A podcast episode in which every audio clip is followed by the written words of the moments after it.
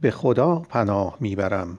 از شیطان رانده شده به نام خدا بخشنده ترین مهربان ترین سوره بقره یا گوساله ماده آیات 196 الی 220 حج و عمره. شما باید مراسم کامل حج و عمره را برای خدا به جای آورید. اگر از رفتن شما جلوگیری شد باید قربانی بفرستید و موی خود را کوتاه نکنید تا وقتی که قربانی شما به مقصدش برسد. اگر بیمار هستید و یا سر شما جراحت دیده است و باید موی خود را کوتاه کنید شما باید با روزه گرفتن جبران کنید یا با صدقه دادن یا با نوع دیگری از عبادت.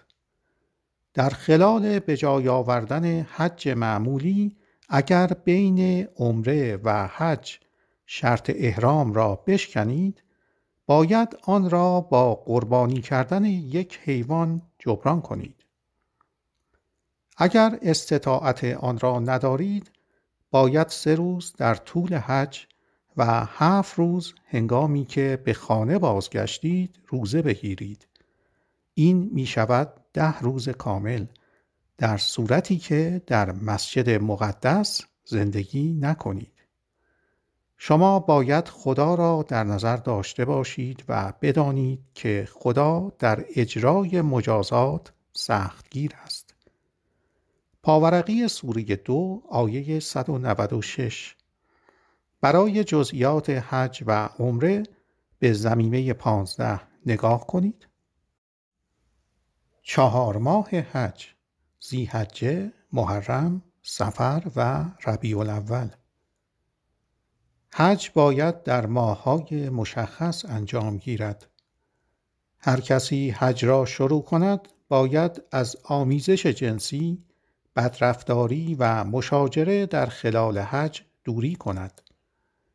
هر عمل خوبی انجام دهید خدا کاملا از آن آگاه است. وقتی توشه سفر را آماده می کنید بهترین توشه پرهیزکاری است.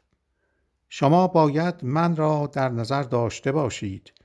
ای کسانی که صاحب خرد هستید.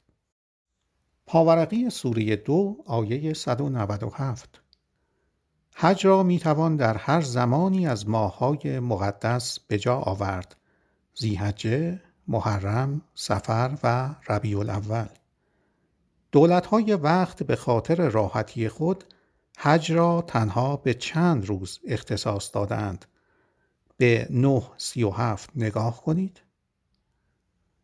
خطایی مرتکب نشده اید اگر از پروردگارتان به واسطه تجارت طلب روزی کنید. هنگامی که از عرفات به صف می روید شما باید خدا را در آن مکان مقدس مزدلفه یاد کنید. شما باید او را به خاطر اینکه شما را هدایت کرده است یاد کنید. قبل از این شما گمراه شده بودید.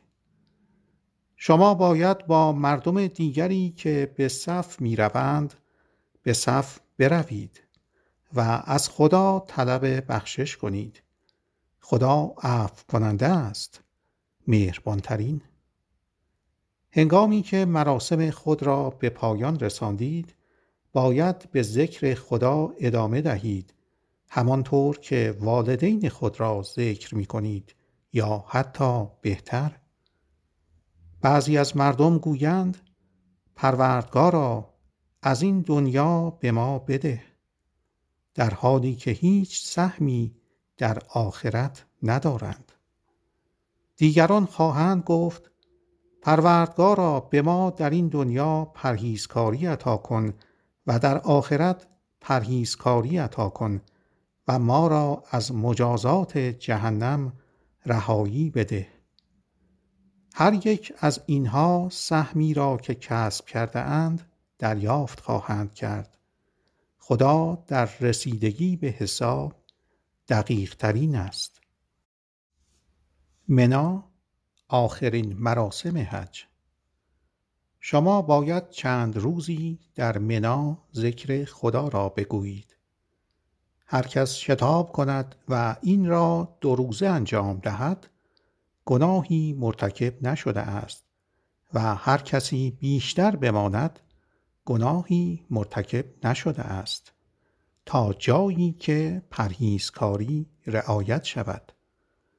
شما باید خدا را در نظر داشته باشید و بدانید که نزد او جمع خواهید شد.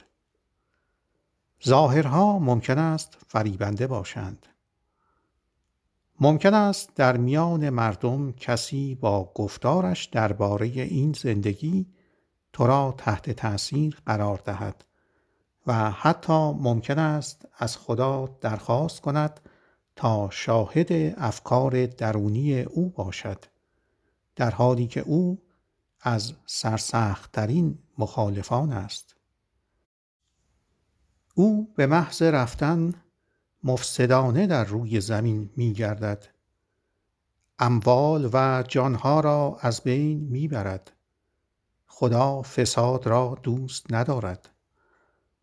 هنگامی که به او گفته شود خدا را در نظر داشته باش او متکبرانه براشفته می شود. در نتیجه سرنوشت او فقط جهنم است. چه جایگاه مصیبت باری سپس کسانی هستند که زندگیشان را وقف خدمت به خدا می کنند. خدا نسبت به چنین پرستش کنندگانی رعوف است. ای کسانی که ایمان دارید شما باید به تسلیم کامل درایید از گامهای شیطان پیروی نکنید زیرا او سرسختترین دشمن شماست. اگر پس از این اثباتهای آشکاری که بر شما آمده است به گذشته بلغزید پس بدانید که خدا صاحب تمام قدرت هاست. حکیم ترین آیا آنها منتظر هستند تا خدا خودش در میان ابرهای متراکم همراه با فرشتگان به سوی آنها بیاید؟ وقتی چنین اتفاقی بیفتد همه امور خاتمه خواهد یافت و همه چیز به سوی خدا بازگردانده خواهد شد. پاورقی سوره دو آیه دویست و ده. این دنیا یک امتحان است. این آخرین فرصت ماست تا با محکوم کردن شرک خود را دوباره به قلمرو سلطنت خدا بازگردانیم به مقدمه توجه کنید.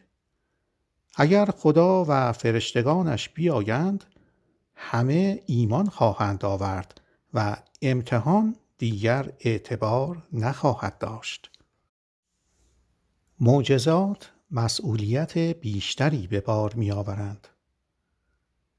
از فرزندان اسرائیل بپرس که ما چند معجزه شگرف به آنها نشان داده ایم. برای کسانی که نعمتهایی را که خدا به آنها عطا کرده است نادیده می‌گیرند خدا در مجازات سختگیرترین است پاورقی سوره دو آیه دویست و یازده معجزه ریاضی قرآن رحمت بزرگی است و مسئولیت عظیمی را با خود به همراه می آورد. لطفاً به آیه 5 115 توجه کنید. کوته نظری زندگی این دنیا در نظر کافران زیبا جلوه داده شده است و آنها کسانی را که ایمان دارند مسخره می کنند. هرچند پرهیزکاران در روز قیامت بسیار بالاتر از آنان خواهند بود. خدا به هر کس بخواهد نعمتهای بی انتها می دهد حسادت فاجعه بار.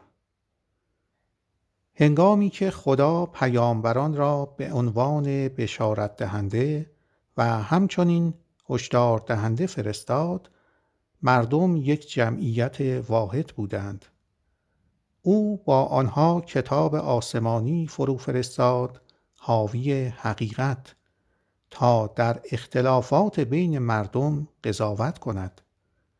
شگفتا آنان که کتاب آسمانی دریافت کردند کسانی بودند که با وجود اثباتهای روشنی که به آنها داده شده بود هر کتاب آسمانی جدیدی را تکذیب کردند.